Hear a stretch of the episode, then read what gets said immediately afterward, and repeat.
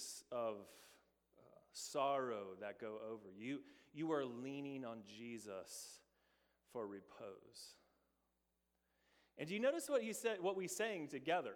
What God says to us is that the, the people who trust in Jesus only, he will never, no, never, no, never forsake.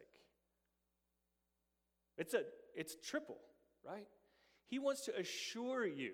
He says this in John. Jesus says this in John that uh, anyone who comes to the Father through Jesus, he will in no wise. There's, it's no, there's no possibility that he would cast you out. So maybe you're coming to him, to him for the first time. Uh, maybe you see Jesus and, and you're saying, I really want to believe him. He seems beautiful and believable. He promises you that he will not cast you out. All of your friends may forsake you, your family, but not Jesus. And maybe you've come to him for the hundredth time. Maybe you're a Christian, but you're in despair today. I, w- I would just say to you think again. He will never, no, never, no, never forsake you. Let's just pause for a moment before I pray, just to think about those things.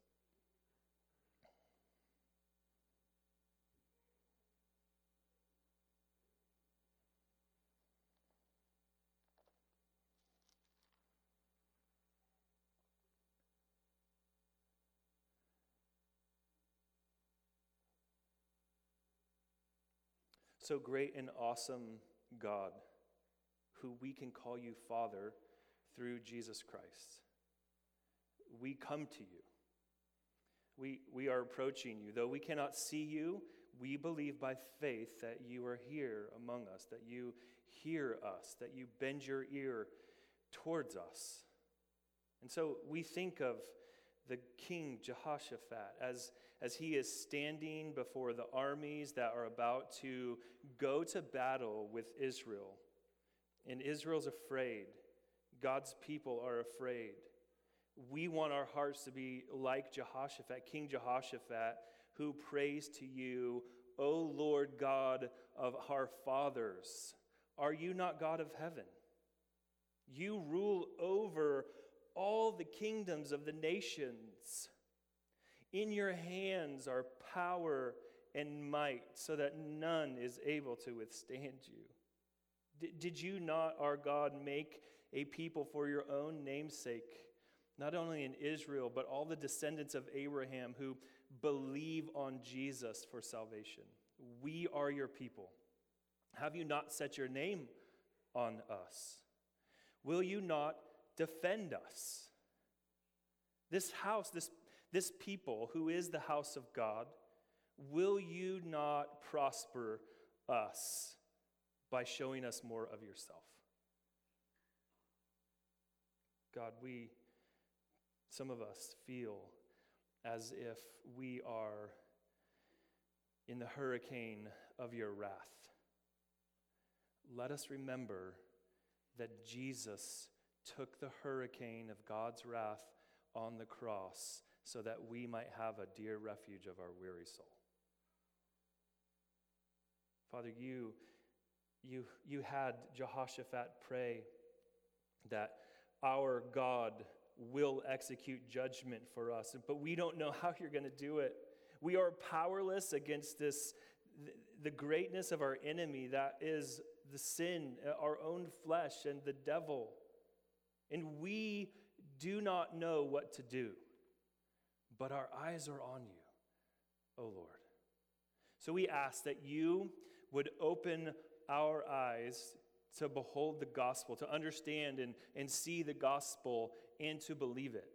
We know that is a, a miracle that you would have to work in us. So open our eyes, O God, to the truths of your word. You know our hearts are longing for truth goodness and beauty. I pray that we would find it where, where it is in you and in your word and in Jesus Christ. Things cannot be beautiful unless they're true and good, and the only truly beautiful one is Jesus. Convince us of that by your Spirit, we pray. God, we thank you for this good news of the gospel and that you've called us to proclaim it to other people. We thank you that we're not the only people who are pro- proclaiming this gospel. We have brothers and sisters in other churches, and we want to pray for them, God, as they're meeting this morning. We pray that you'd give them success. We, we pray that they would see success as being faithful to the gospel, the message of the Bible, and not make secondary things more important or on the same level. Make that true of us, of me, this morning. We pray that the gospel would grow them and spark their faith, that they may be joyful, happy Christians who do good to others in this city. And may the good news of Jesus Christ go out in word and in deed here. So we pray for First Baptist of Corvallis, and we ask that you'd be kind to these dear friends and give them a pastor that would be faithful to preach the word of good news every week. Give them unity to vote on a pastor soon, we pray.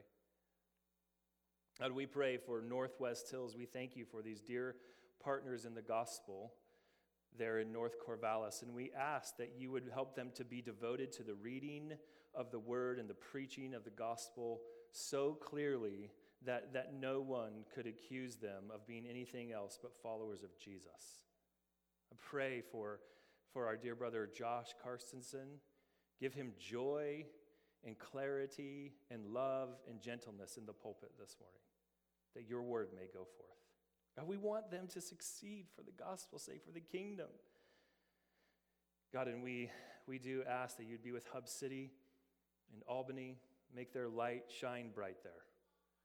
And we also pray for Redemption Church in uh, North Portland, Northeast Portland, and pray for Virgil as he preaches and as he leads a very new church that you would be near to them, you would be kind to them, you'd help them to fear not, but to stand firm and see the salvation of the Lord there in North Portland that, that many people may see, believe, and come into the reality of being a son and daughter of God. Do that. Do that here. Do that throughout the nations because you are bringing a, a group of people in to, to praise your name. This is what you've created the whole earth for, and we pray that, that you would recreate it through this good news of the gospel that your son would give his life as a ransom for many people so that they might come into fellowship with God. Help us be disciples who give our lives away for the gospel. Help us be telling about people about Jesus because this is their only hope. So we pray that as you open the word to us, you would open us to the word. You have said the, the grass withers and the flower fades, but the word of the Lord stands forever. Give us confidence in that word. So I pray the words of my mouth and the meditation of all of our hearts would be pleasing in your sight. O Lord, our rock and our redeemer and the God of angel armies. Amen. So I just wanted to give a shout out.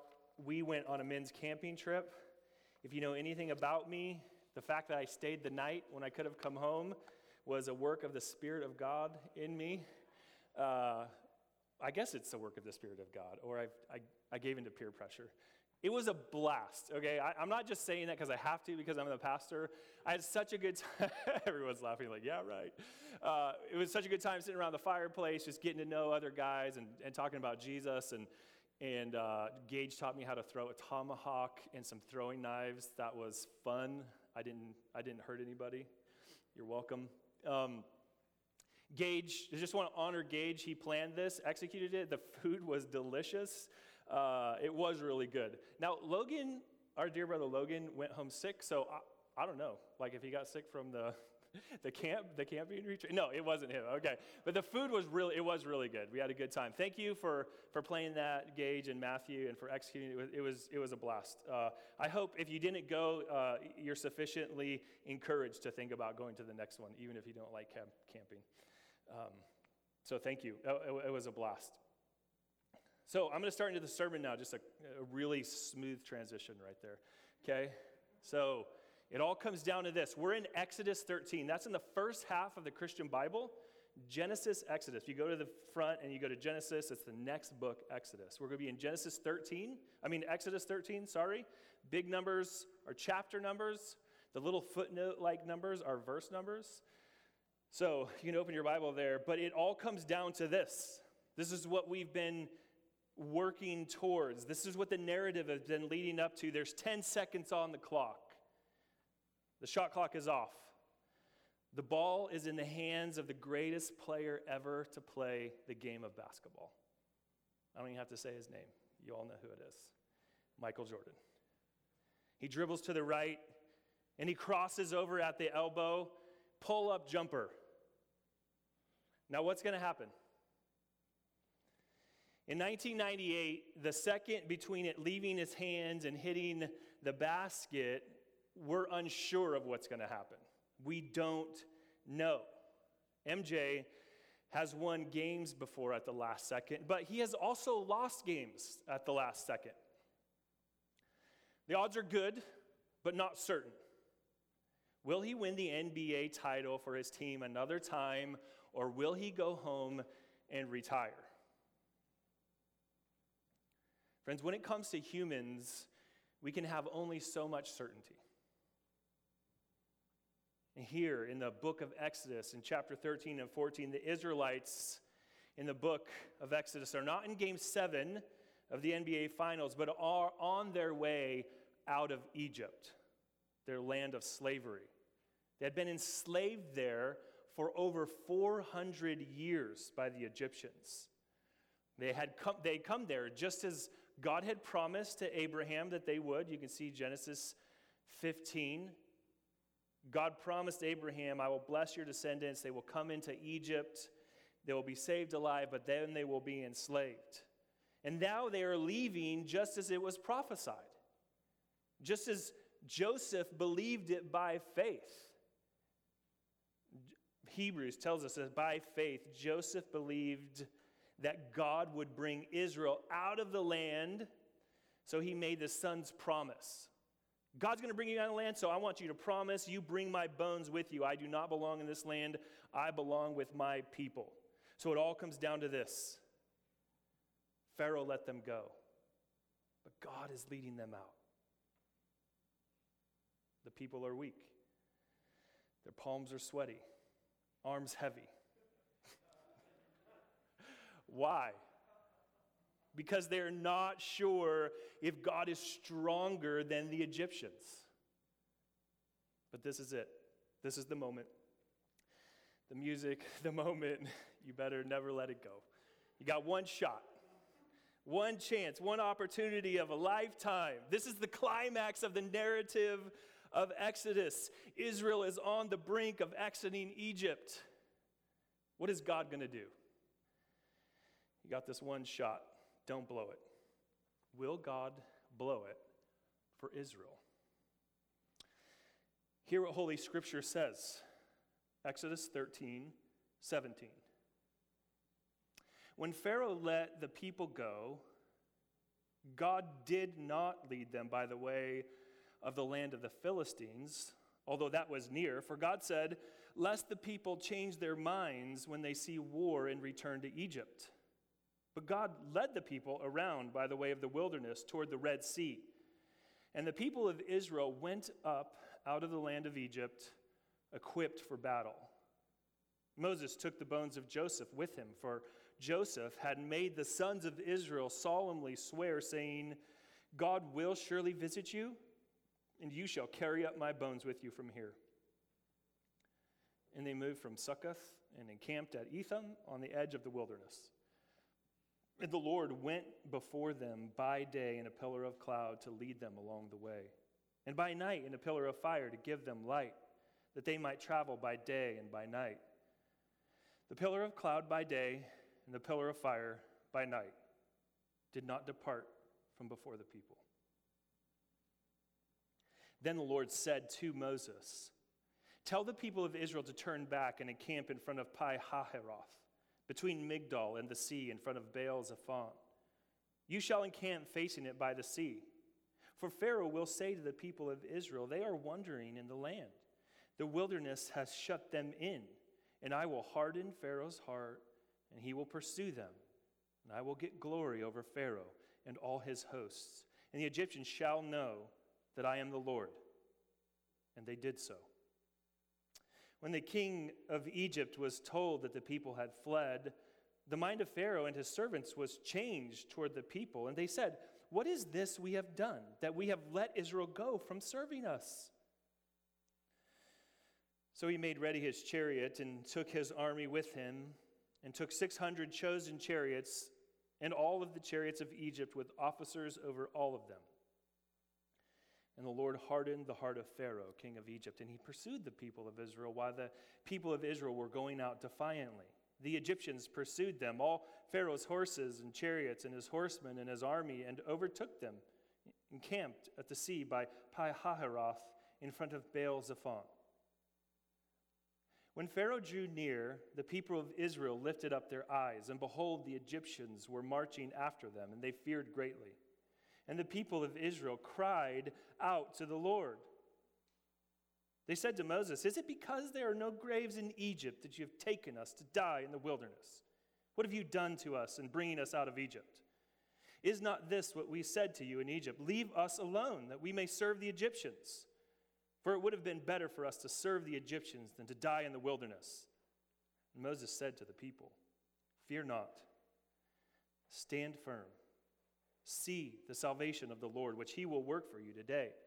For the Egyptians whom you see today, you shall never see again. The Lord will fight for you, and you have only to be silent. Lord said to Moses, Why do you cry to me? Tell the people of Israel to go forward. Lift up your staff and stretch out your hand over the sea and divide it, and the people of Israel may go through the sea on dry ground.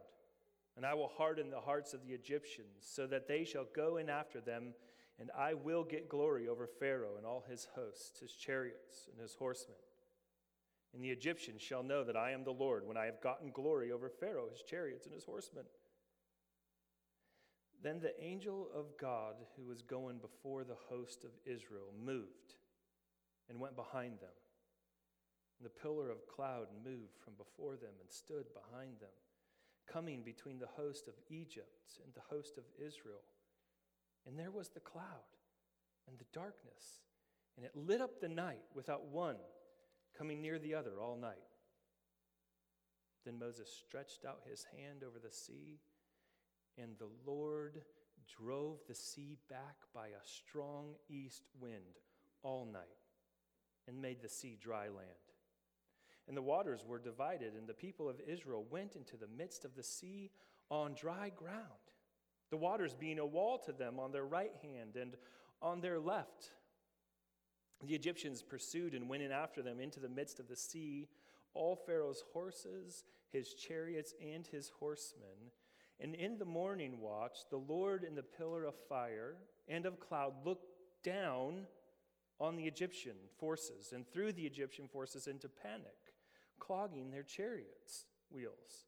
So they drove heavily, and the Egyptians said, Let us flee from before Israel, for the Lord fights for them against the Egyptians. And the Lord said to Moses, Stretch out your hand over the sea that the water may come back upon the Egyptians, upon their chariots, and upon their horsemen.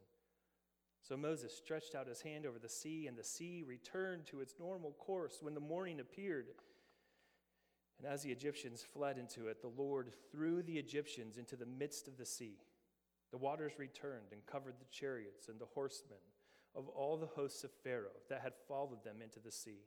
Not one of them remained. But the people of Israel walked on dry ground through the sea, the waters being a wall to them on their right hand and on their left. Thus the Lord saved Israel that day from the hand of the Egyptians.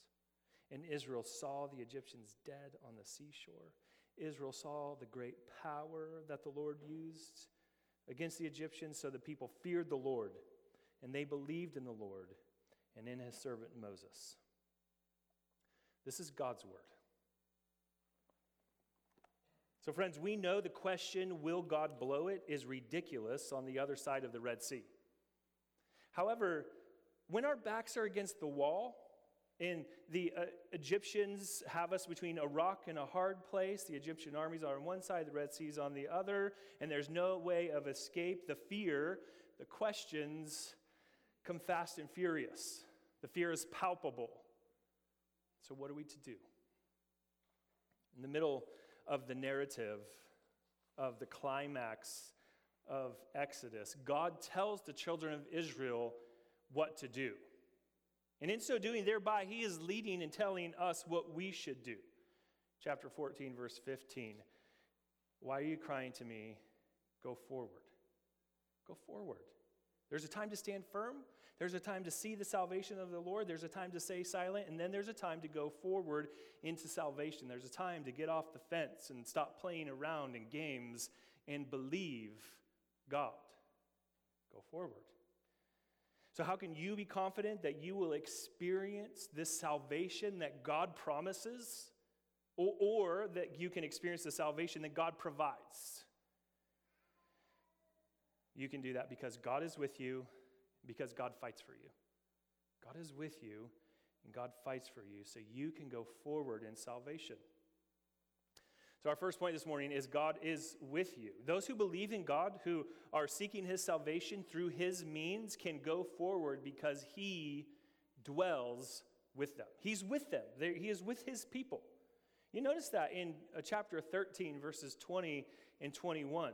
He goes before his people. Notice that it's to lead them, to light their way, and to never forsake them. How, how does that happen? He, he goes out before them in a pillar of cloud and fire, verse 21. And, and, and some unbelieving people who write about this say that this was, uh, this was of the Israelites' imagination. They made this up. There's no way this is scientifically possible. Uh, it, was, it was a story they made up. Friends, we believe that God is over science. We believe He created everything, and so He can do miracles like this. In fact, He does them all the time in the scriptures.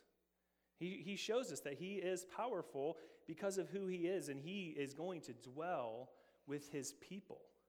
And this image of the pillar of cloud and fire is to be with them day and night, lighting their way. Psalm 119 tells us that he lights our, the word of the Lord lights our path. And this is what God is doing for his people. He's not giving up on them, he is going before them, and he promised them that he will never forsake them. He says, it says in verse 22, it did not depart from before the people. And we see that along in chapter 14 as well. The pillar of cloud and fire uh, went with them all their journey through, so that the soul that on Jesus has leaned for repose, I will not, I will not desert to his foes. What about a spiritual enemy like the devil? Though all hell, that soul, though all hell should endeavor to shake, I will never, I will not ever, no, never forsake. He's leading, though, doesn't always make sense. He doesn't take them the shortest route. He, he, he takes them the long way around and is going to put them between the rock and the hard place. Their backs are going to be against the wall. But he does this for their good. He does this to show them his power and glory.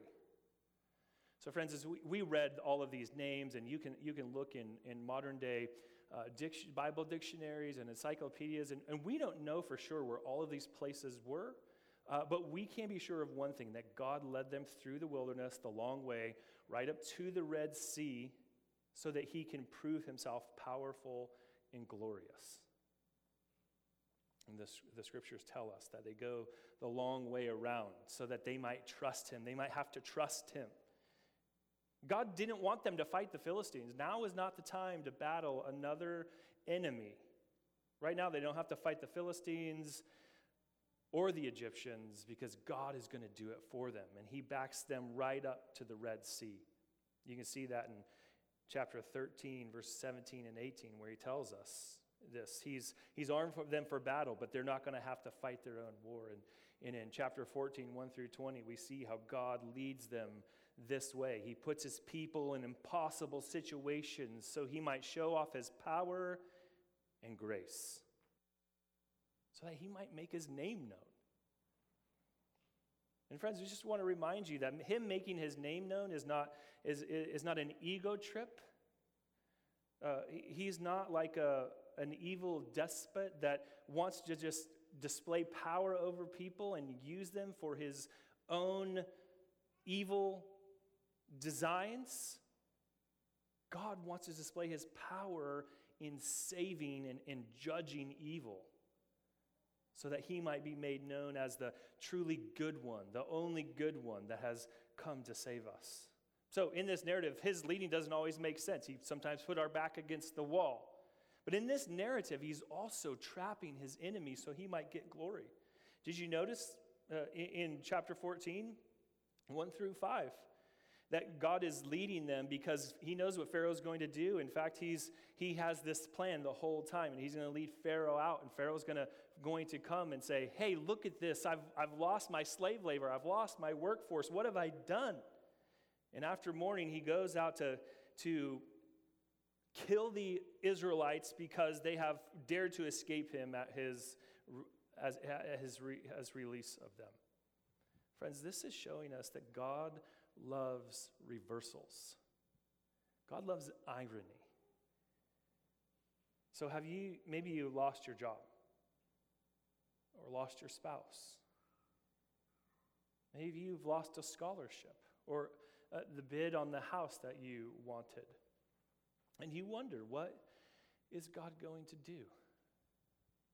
He's hemming you in, you know, you can't pay the bills. The debt collector is calling, and it feels like it's shrinking, and the, the air is getting, the, the walls are getting closer and tighter, and you're getting claustrophobic, and you don't know what to do.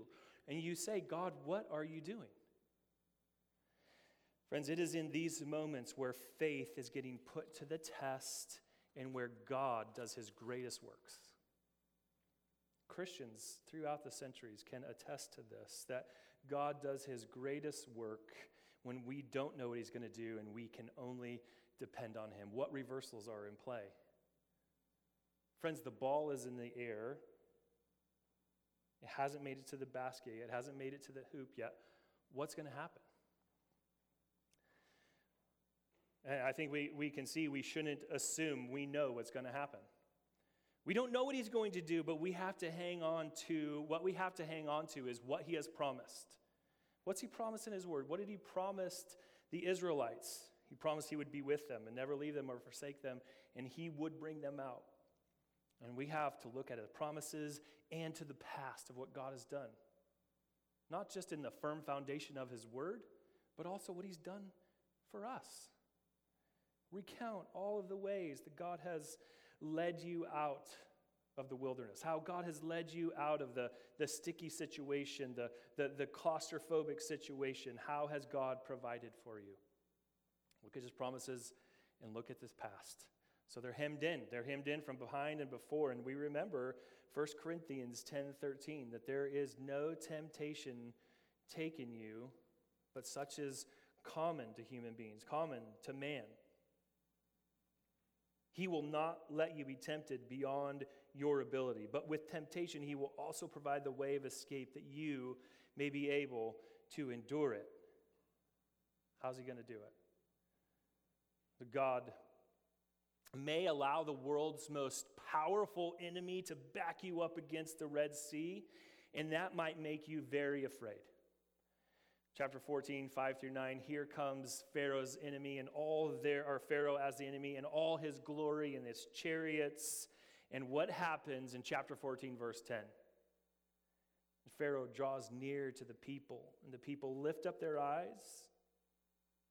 Behold, the Egyptians are marching, and what happens? What would happen to you? They feared greatly, right? They're afraid. In one sense, that's normal, but in, in this sense, it's actually unbelief. This kind of fear, this kind of fear can make us do things that we know are wrong. So I don't know what fears you struggle with, you know, but I know there are different categories of, of fear in, in this room. There's, there's different categories of what you are afraid of and why you, you are struggling right now. But most of us struggle with the fear of the unknown, right? We are petrified of what might happen. We don't know. Our, our son gets their, his license and his first time out. What's going to happen? Is the car going to break down? Is he going to get in an accident? Is, you know, will he be okay? Friends, this is called anxiety. You're fretful about what could happen to you. Your eyes have gotten off of the promises in the past, and they've gotten onto your circumstances, and the circumstances are now leading you to be afraid. And fear can cause us to react in so many different ways. And the ways the Israelites responded are not too different than the ways I respond, the ways we respond.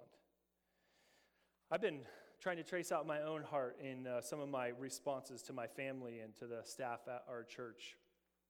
And, and trying to think when I'm most easily frustrated with my wife or children or the staff, I, I've been taking some time, not always in the moment, but taking some time to just think, trace that back. Where's that coming from? Why, why is this happening? Why am I short with them? Why, why do I get angry about stupid stuff?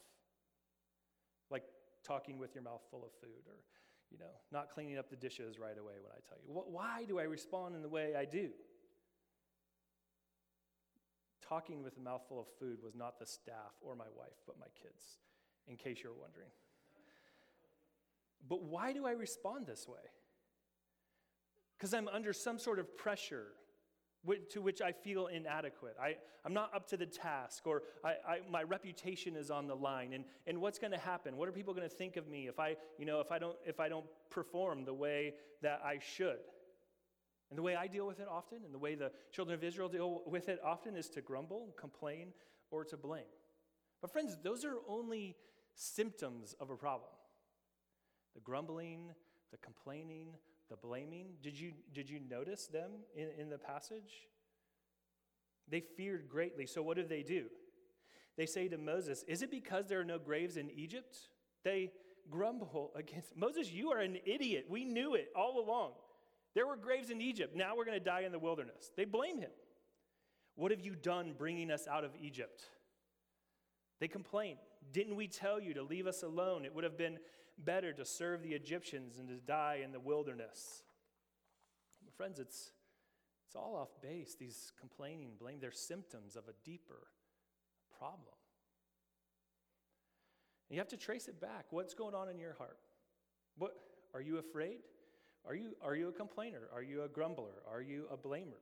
Are you do you overwork? Do you gossip? Do you talk behind people's back? Do you are you envious? It's all going back to something. And the fear is also a symptom too. It's a fear, it's a symptom of unbelief. God has called these people to believe. He's called them out so that He might rescue them. And their complaining, their blaming, their shaming of Moses is just an act of unbelief.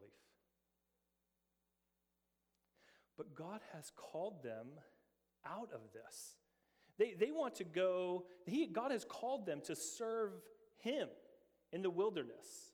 They're delivered to worship Him, and they say, No, it, it would be better for us to go back and serve the Egyptians. And God's saying, No, no, no. He's so kind and He's so patient. And right in the beginning of all of this, He reminds us, He gives us an example of faith, and it's Joseph in chapter 13, 19.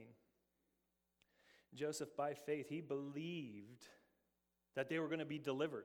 So in Genesis 50, 25, on Joseph's deathbed, Joseph makes his sons promise that they're, when they get delivered, that they will take up his bones. Then Joseph made the sons of Israel swear, saying, God will surely visit you, and you shall carry up my bones from here. And this is reiterated in the New Testament in, in Hebrews 11, the chapter of faith. What does faith look like? Hebrews 11 22. By faith, Joseph, at the end of his life, made mention of the exodus of the Israelites and gave them direction concerning his bones. This was an act of faith, and this is what God is calling the Israelites to, and, and you, friend, too, as well. You're grumbling, you're complaining, you're blaming is unbelief, and God says, I want you to believe. Joseph believed. Look at him as an example. Joseph knew they were coming into the promised lands. The antidote to fear and grumbling, the antidote to your unbelief, friends, is to look at the promises of God and to look at the past of what he has done and give thanks to him. How firm a foundation, you saints of the Lord, is laid for your faith. The promises, the past, are laid for your faith in his excellent word. What more can we say? than to you has been said. To you who for refuge to Jesus have fled. Look to the promises and look to the past. Friends, he's telling you to go forward in faith because he is with you, but also because he fights for you. This is where the narrative gets. It's, it's, I want to say juicy, but I, even as I said that word, I shouldn't have said that word. It gets, it gets good, right? Exodus 14, verse 14 and verse 25 show us that God fights for us. And he says, The Lord will fight for you. In verse 25, he's, the, the Egyptians say, Let us flee, flee from before Israel, for the Lord fights for them against the Egyptians. How do we walk forward? The answer is faith. It's not blind faith. It's, it's a faith that God is who He said He is in His Word and can do what He says He will do and will do what He has continued to do. How do we walk forward in faith? Moses tells God's people how in verses 13 and 14. He says it in, in, in four sort of commands fear not, right? Don't be afraid, but stand firm, be still do not be afraid. See the salvation of the Lord and be silent. Do not be afraid is what grammarians call a negative imperative. It is the strongest possible form of expressing a negation in Hebrew.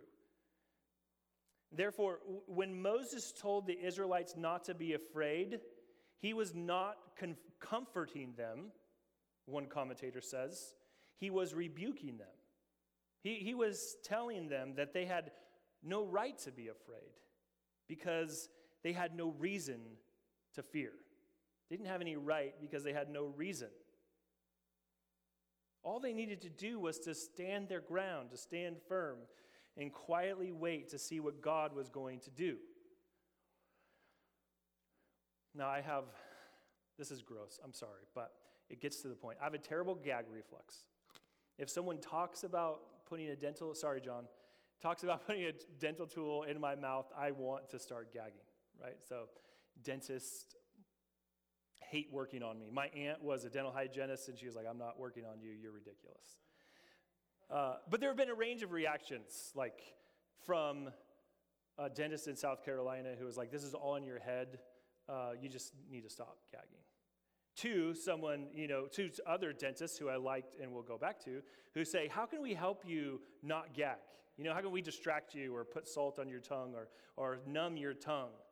You know, you can tell me why later, John. I don't know why none of them will just like put me under and do that. It would be so much easier for everybody. Like, let's just let's just do this. But they're the professionals, right? Not me. So telling someone to fear not can be like telling someone to stop gagging. Yes, I would love to, but I haven't been able to, and your command doesn't actually help me do it, right? Haven't been able to, and if you just tell me to stop gagging, uh, it actually makes it worse, not better. So Moses, like the good dentist, says, How can I help you not gag? How can I help you have faith? How can I help you not be afraid? And he tells them, Here's how you can do it stand firm, see, and be silent. Verse 13. This standing firm is like a psychological tool, right? We're, we're, uh, we're like the little kid who has a whole bunch of swagger, because his bigger, older, bigger brother's behind him, and he's just taunting the bully. Come on, man. I dare you. This is what, it's, it's the cycle. You have this because you have someone bigger and stronger behind you, so you stand firm. It's like the, I was telling the guys at the men's retreat, it's gladiator. Did my thing just go out? It's like the gladiator, you know, where he, he tells the, the, the, the other, his, uh, I, I can't even remember what they're called now. Uh, someone help me. The gladiator and their, his compatriots. Who, what's? His, uh, his people uh, that are also slaves. This is ridiculous and so embarrassing. Anyway, they're all together, and the Roman hordes are coming out with their chariots, and he's telling them, Stand firm, stand firm, hold the line, hold the line. Because we can do this together. We can do this together. We can, we can beat them. And, and so the gladiator and, and all the other warriors in, in, there, they hold firm. This is what it is it's a psychological uh, warfare going on where you just have to stand your ground. You got to stay the course. Even though, the, even though the Egyptians are coming in, even though the, the battle is pressing and squeezing in on you, you stand firm and wait. Standing firm is not only an expression of faith, it is an exercise of faith. It's building faith. It's, it's, it's building you up in faith. You stand firm, you are being faithful, and you are building your faith. It's confidence that comes from the object of your faith. It's the big brother behind you, right? It's your bigger, older brother who you know will not let that bully beat you up because you've seen time and again how strong he is and that he's for you. God is fighting for them. So that's where the confidence. Confidence does not come from having enough faith or bigger faith. It comes from seeing the object of your faith come through time and again. Look to the past. I'll strengthen you and help you and cause you to stand, upheld by my righteous, omnipotent hand. So stand firm, he says, and then see the salvation of the Lord. The, the salvation of the Lord has two parts to it it's the deliverance of his people, and it's the defeat of his enemies. So, so God says he will fight for them in verse 14. So they can stand firm and see the salvation of the Lord, and it's, it's a sure deliverance of his people. But, friends, it's not a sure deliverance from heartache and suffering, it's a deliverance through heartache and suffering. The rivers of sorrow will not overflow, but you will be delivered through them, not from them. God uses our suffering and our heartache as a means of our salvation. And we can just look to Jesus, who suffered greater than any human being ever has. He's our master. And we follow him into this salvation as he delivers his people through heartache and suffering, not from it. And how does he, how does he do this? How does he deliver them? It's a miraculous delivery. So, 14, verse 21 and 22 we see what God does. Then Moses stretched out his hand over the sea, and, and, we read it already. And the, the Lord drove the sea back by this east wind. So he uses natural means in his providential power to work a miracle. He, he uses the wind to blow the river, the, the sea of uh, the Red Sea back so his people can cross through it.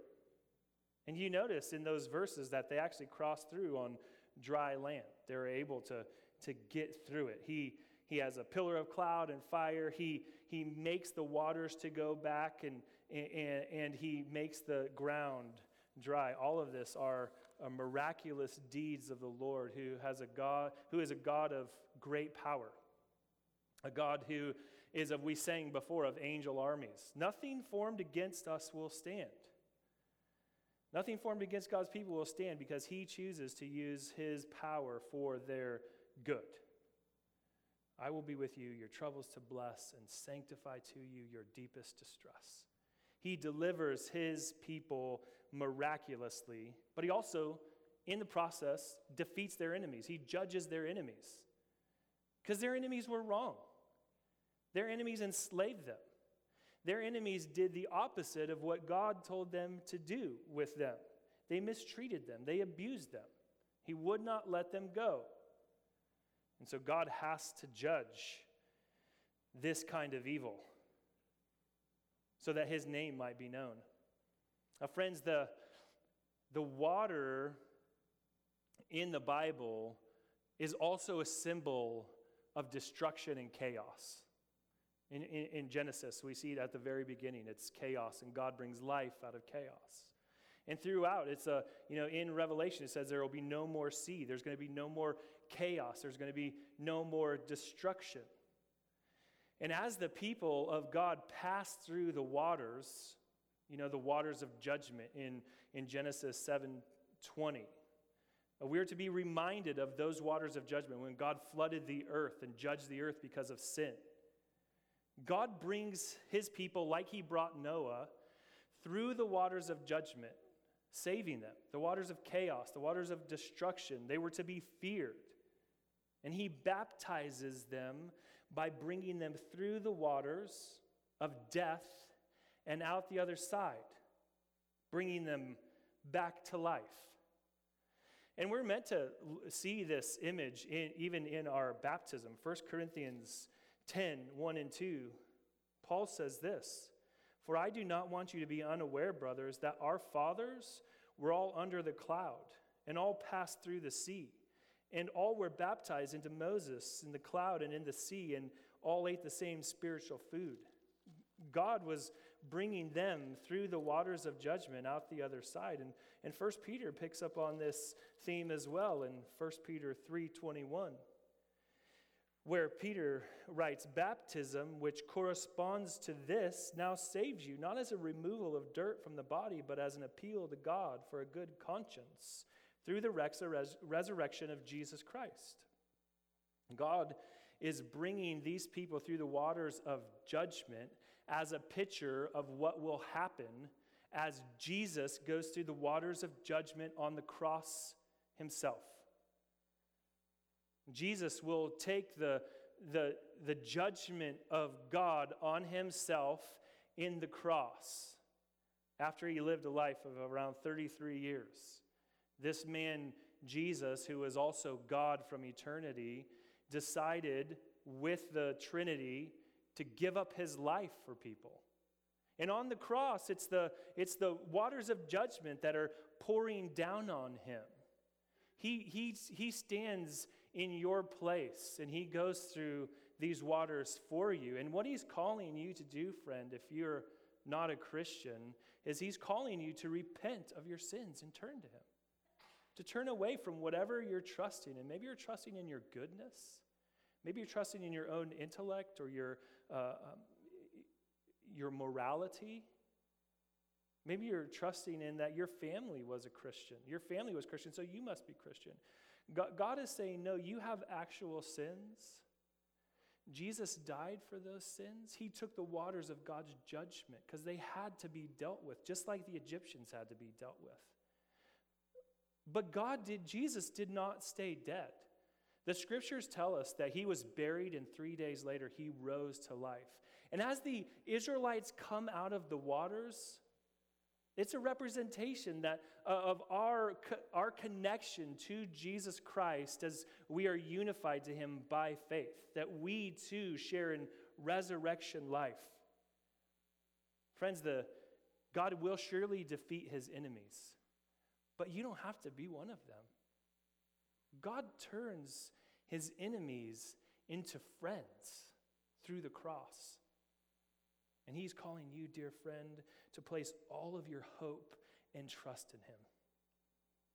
So while he defeats his enemies, he also delivers his people through the waters of judgment. And he tells them in verse 14 all you have to do is be silent.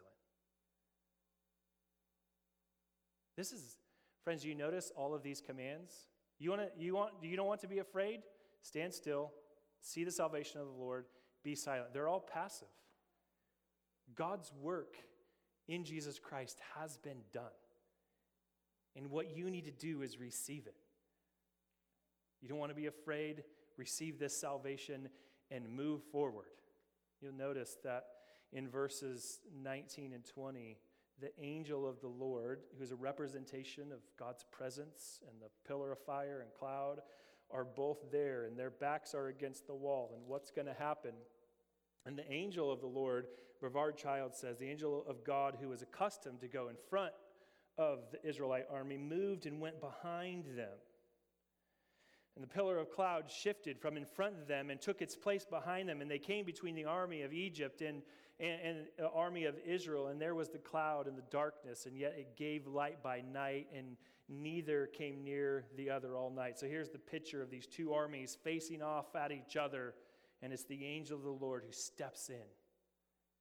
The angel of the Lord encamps around those who fear him. Psalm 34 7 says.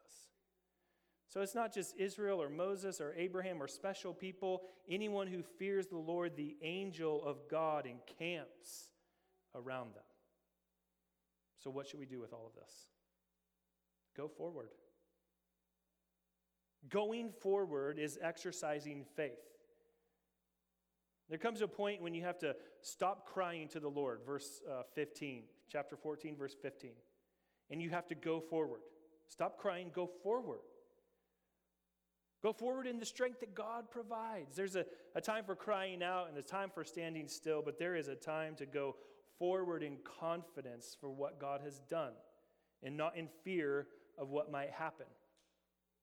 So I don't know exactly where this is landing for you. There are a few ways I think we can apply this, Christians especially. Do you have an improper fear that keeps you from doing the things a disciple does? like telling other people about Jesus, like, like boldly proclaiming the good news. Friends, I, Christian friends, I'm talking to you. We give ourselves a pass on this too much. We have been saved by the mighty hand of God, and one of the things that He tells us to do is to go into all the world and preach the gospel. It's called evangelism. It's just telling the good news, it's, it's repeating a message. When he told the apostles to do that, they were representing us. They were telling us, you be the disciple makers too. This is something Christians do.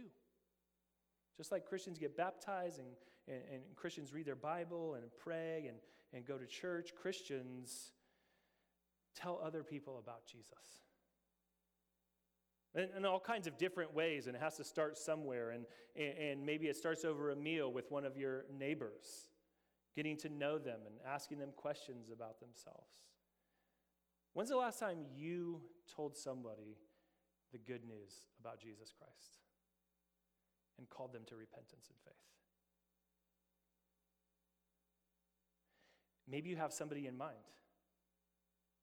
I think if you if you do, if you don't, I want you to think about the person this week who you're going to intentionally start a conversation with and tell them about the good news of Jesus Christ. That's the end goal. You're, you're thinking of all kinds of ways to do that. Do you have a pen? I want you to write that name down. I'll wait. Go ahead. I want you to write the name down.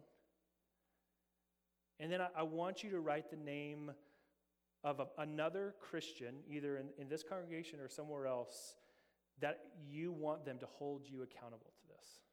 So write those two names next to each other. And then after church, I want you to go to that person or call that person and tell them you want accountability for this. You don't have to be afraid, friends. Fear not, I am with you. Oh, be not dismayed, for I am your God and will still give you aid. Fear the Lord, friends. Last thing we'll talk about is this word, fear the Lord. You notice at the end of the narrative what happens. The, the sort of denouement or the resolution to this narrative is that Israel saw the great power that the Lord used against the Egyptians. So the people did what? They feared the Lord and they believed in the Lord and in his servant Moses. There are two fears in this narrative. They greatly fear Egypt and then they fear the Lord. Greatly fear is the fear that something or someone is going to hurt you or do something bad to you. Fearing the Lord is a realization that He has power to destroy the, both the body and the soul and cast them into hell. But the fear of the Lord turns to trust, that the fear of the Lord believes that God wants to use that goodness to deliver you. He wants to use His power to deliver you. My dad was a linebacker for Central Washington University, the Division two, NCAA Division II school. Uh, I love telling people that he tried out for the Seahawks. He tried out for the Seahawks. I love you, Dad, if you're listening to this. My, growing up, my dad was the strongest man I knew. That was objective fact. It's, it's not like, yeah, my dad can beat up your dad kind of thing. Like, he was the strongest person I've ever seen in my life. He could do things and lift things that I didn't think were humanly possible to do. Friends, my dad never used his strength to hurt me or my sister or my mom. He never used his strength to intimidate me. He always used his strength to provide and protect, to love and to serve. Now, friends, I know some of you do not have dads like that. Man, I am sorry. I really am. But friends, your dad, if he, if he did misuse his authority and strength, he was not acting like God. God uses all of his power and might. He is omnipotent. There's no power that he doesn't have. And what does he use it for? The good and salvation of his people. Friends, fear leads us to unbelief, but faith, looking at this one with all of this power, leads it leads us to more faith. This is the way it's supposed to be. This kind of fear, the fear of the Lord, leads to faith. I've missed more than 9,000 shots in my career. I've lost almost 300 games. 26 times I've been trusted to take the game winning shot and I've missed. I have failed over and over and over again in my life. And that's what's made me successful. So says Michael Jordan. Friends, we humans will always fail. We will never shoot 100%. But God has a purpose even in that. He is sanctifying our troubles and sorrows and our deepest distress. He tells us the flames will not hurt you. I only design your dross to consume and your gold to refine. How will he do this? The song tells us, my, my grace, my grace, I will deliver you and judge your enemies, will be your supply. Friends, stand firm. See the salvation of the Lord. He fights for you. All you have to do is be silent and go forward. Let's pray. I give you a moment to allow the Lord to apply this in different ways than I have brought up. Take a moment, please.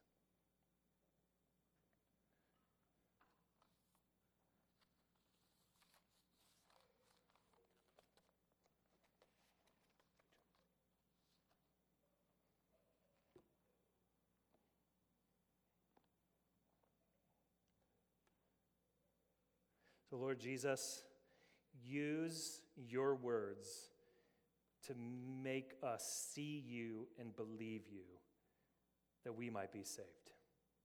Amen.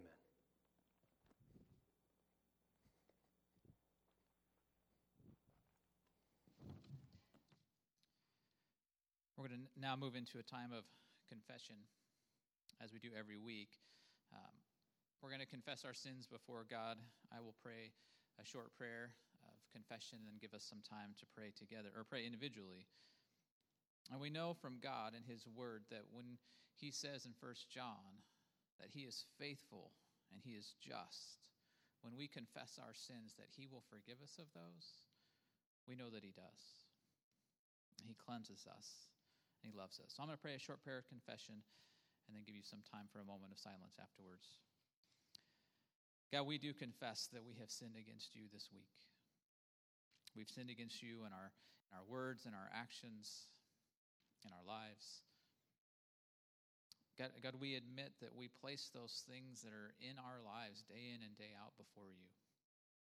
Place our time, our money, our work, our relationships, everything, oftentimes before you.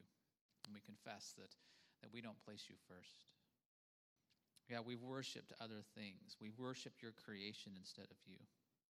That we confess that we have chased pursuits of our own lives before you. God, we've chased those things that don't satisfy.